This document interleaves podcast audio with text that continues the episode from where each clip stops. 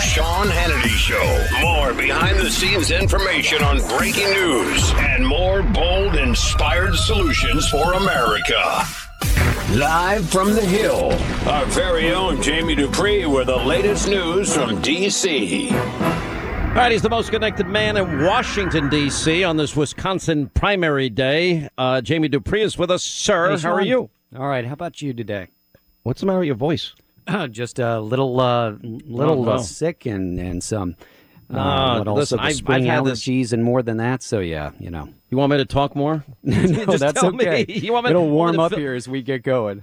You know, funny story. Um, when I used to do a lot of book tours and a lot of public speaking, I do three hours a day radio, one hour a day TV, and then I'd give an hour and a half speech, and then I do a long book signing.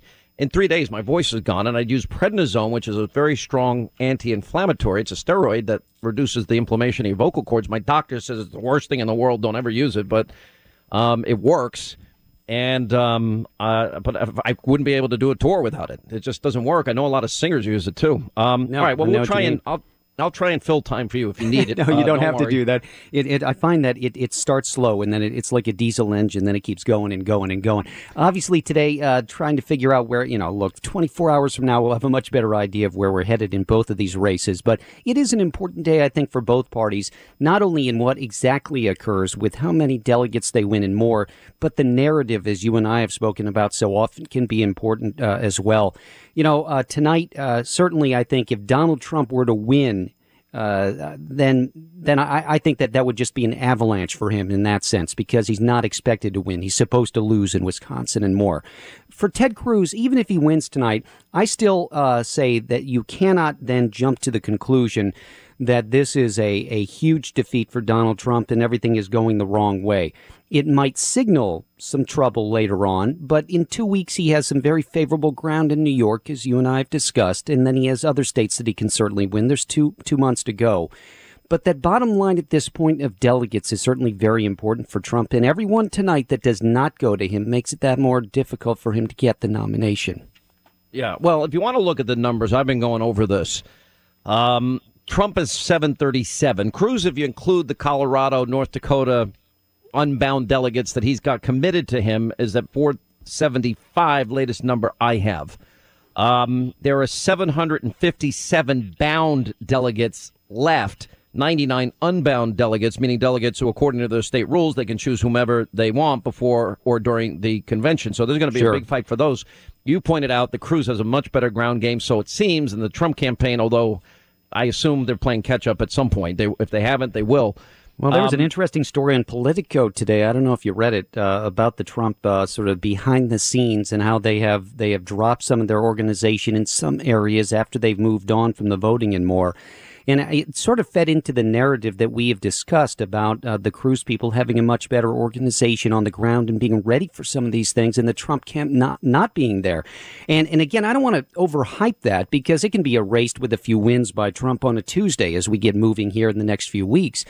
But if, if that's the case, if Trump really does not have a lot of that organization in place and it gets down to a delegate by delegate thing, I do think it raises red flags for him and issues about where we go in this race. And I'm not saying that that means that Ted Cruz wins or anything like that, but it certainly does give him a better opportunity to pick up those uh, extra delegates and extra votes. And then that feeds into the narrative of wait a second, this isn't over. Cruz has this chance to win. He has the chance to come from behind, and, and is having problems. Then again, in two weeks' time, we can erase all of that with one big win for Trump in New York, and we're back to the mode of Trump is the one who is on the way to Yeah, being I mean, the look, nominee. if, if if I had to guess, I'd say Ted gets the majority of of delegates tonight. But you know, I'm sure Trump's plan for Wisconsin is, you know, can he win three congressional districts? That would be nine delegates that he takes Yep. away out of the 42. Can he win four?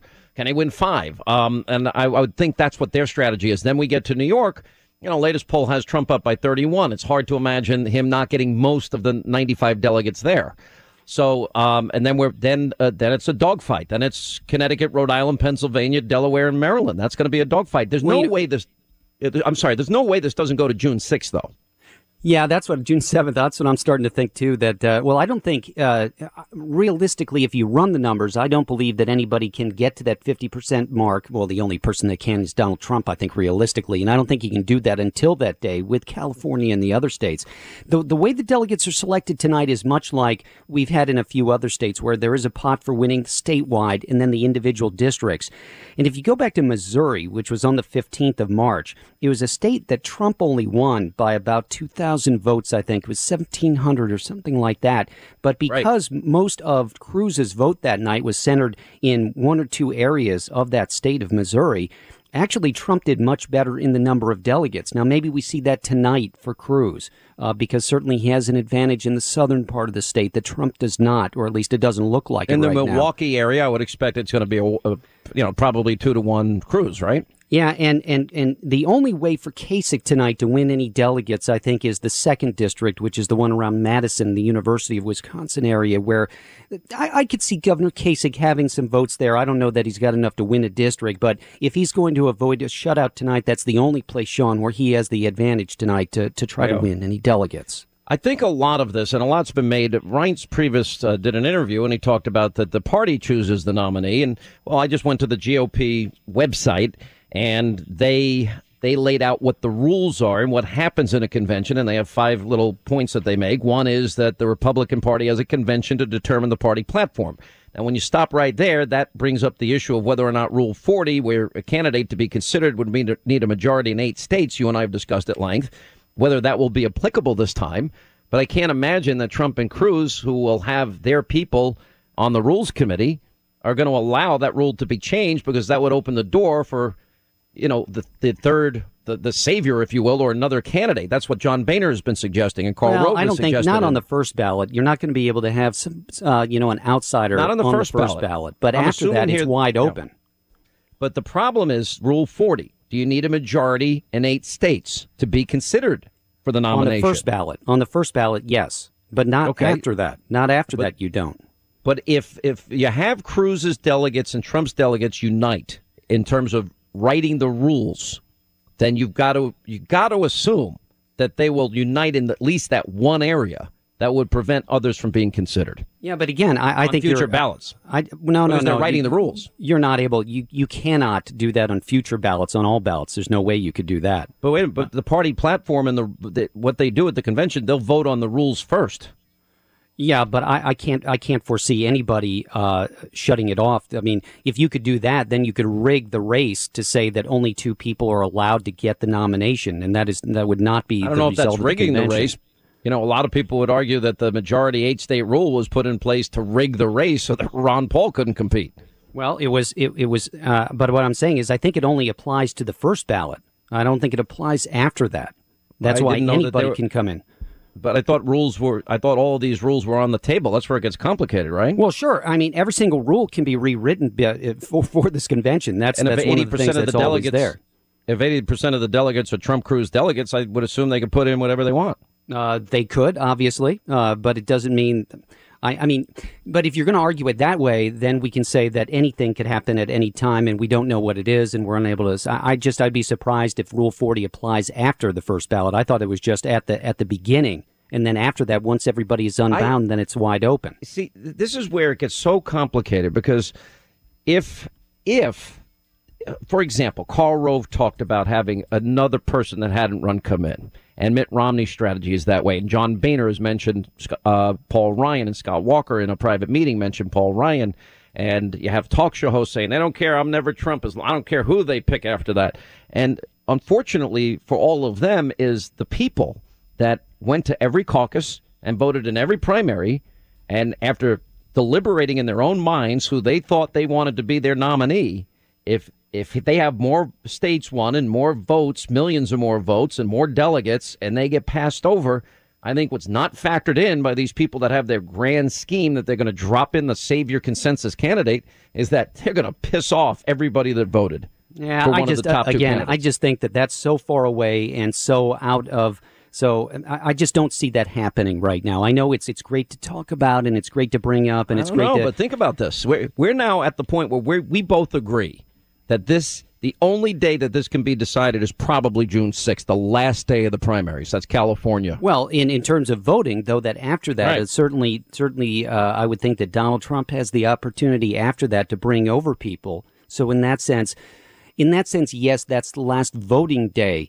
But certainly Donald Trump can uh, bring on other delegates after June the 7th as we roll toward Cleveland in the actual convention. His work of, of bringing people onto his side who are unbound or from others uh, certainly does not end on June the 7th, though. But doesn't that reek of potential corruption? In other words, another What, what you're saying that you're saying that Trump is going to be corrupt and bringing people no, on? I'm, I know I'm saying that who knows what's going to be said to what delegate at what place and what they're going to be promised. And Yeah, but I know that's the true RNC right is now, one of their rules say that they're, they're transparent. But I mean, to me, it's I think anything that results if nobody gets to 1237. If anything results than other Trump or Cruz getting that nomination, it will be deemed corrupt. And depending on how close they are in the delegate count, if one has a significant lead over the other and the leader doesn't get it, it's going to be viewed as corrupt. Uh, make not sense? if it's not if it's voted on by the convention, it won't be corrupt. I'm just telling you, I'm, how are the voters going to perceive it? Their candidate has more states won, more delegates won, more votes, and that guy loses?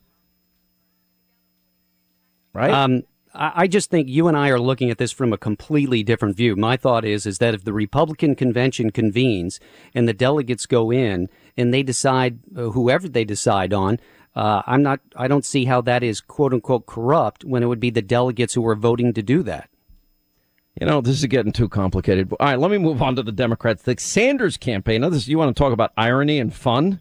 Now they're planning for a contested convention. Now I have to go learn all their rules. Yeah, I, the the difference obviously is is that uh, uh, with only two candidates, it makes it a little more difficult to get to that point. When you have three or more, you can certainly spread the delegates out. Now, I certainly see what they're looking at. Uh, they have had they've got a winning streak right now. They're moving in the right direction.